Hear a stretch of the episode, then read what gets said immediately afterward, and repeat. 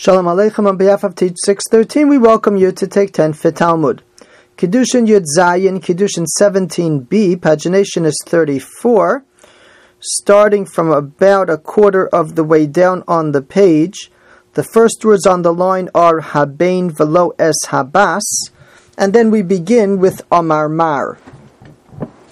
Eved Ivri Oved Es Haben Ve'ena Oved Es Habas.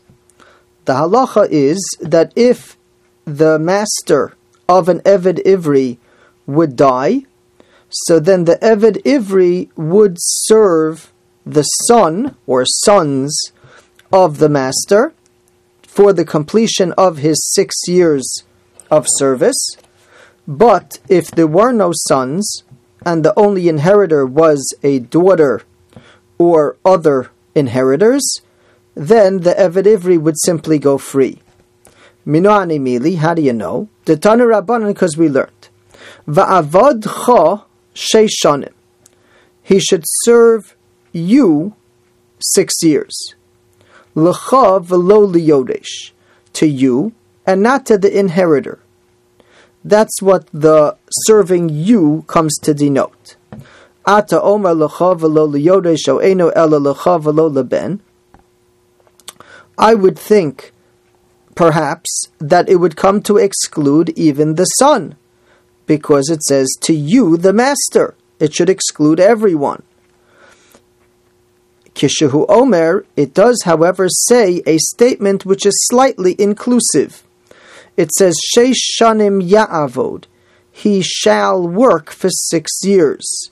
The impression being there would be a case where he's working for six years, even though it's not for you, the master.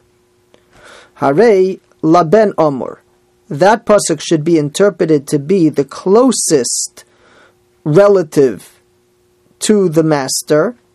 That would be the case where the Eved continues working for six years, even though it's not for the master.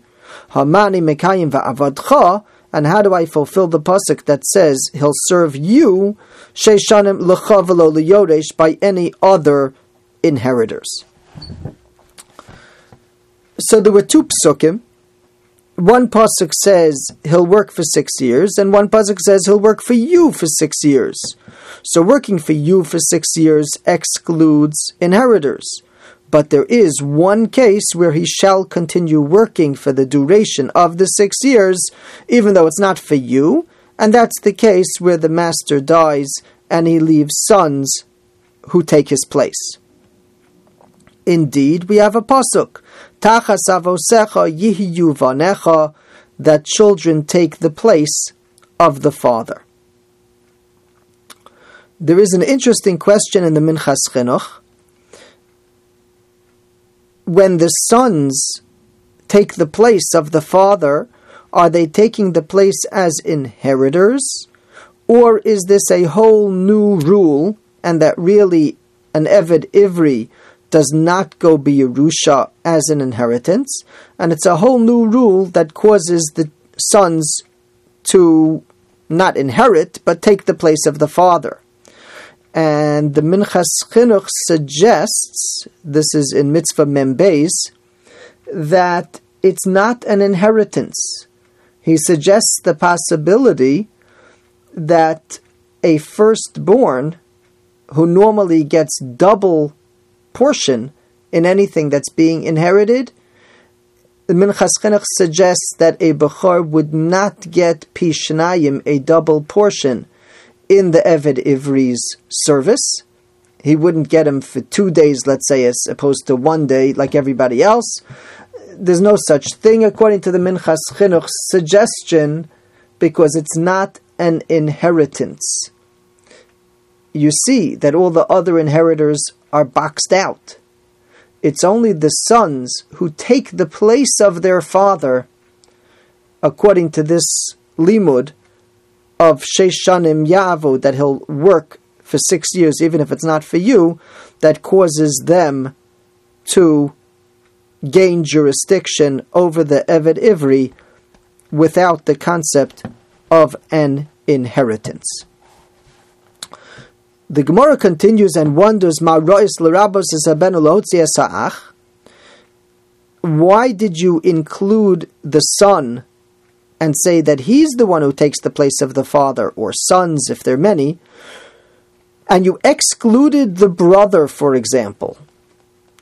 How did you know to do that? The psukim do not identify who it is that's being included and who it is that's being excluded.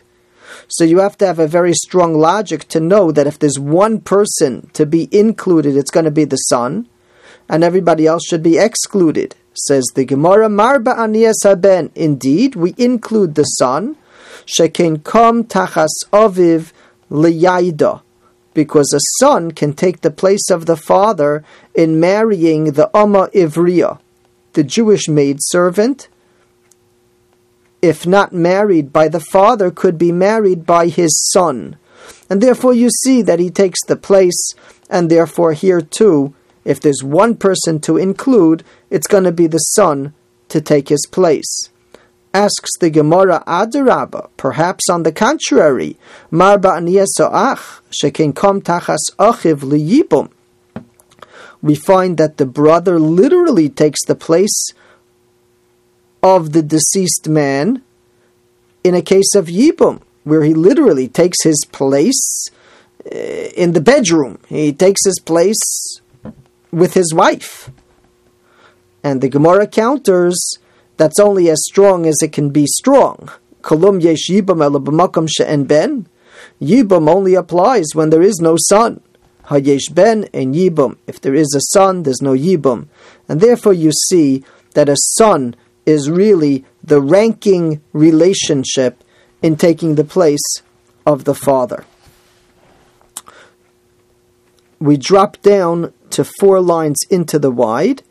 Hanirtza, in the case of a nirtza, that's the Eved Ivri that was ready to go free after six years but chose to remain until Yovel.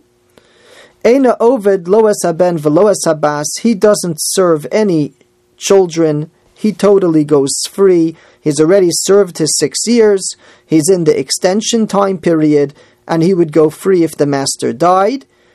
Dichsiv, as the pasuk says, "V'rotza Adonov es ozno b'martzeya va'avado li'olam." The master pierces the Eved's ear, and the Eved will serve him forever meaning forever until the Yovel, until the Jubilee year. But it says va'avado, it'll he'll serve him. It's an exclusion velo asaben ve'esabas, and not any child. There's no type of inheritance or transfer of jurisdiction at all when it comes to a nirtza. Yeshakavach, thank you for joining.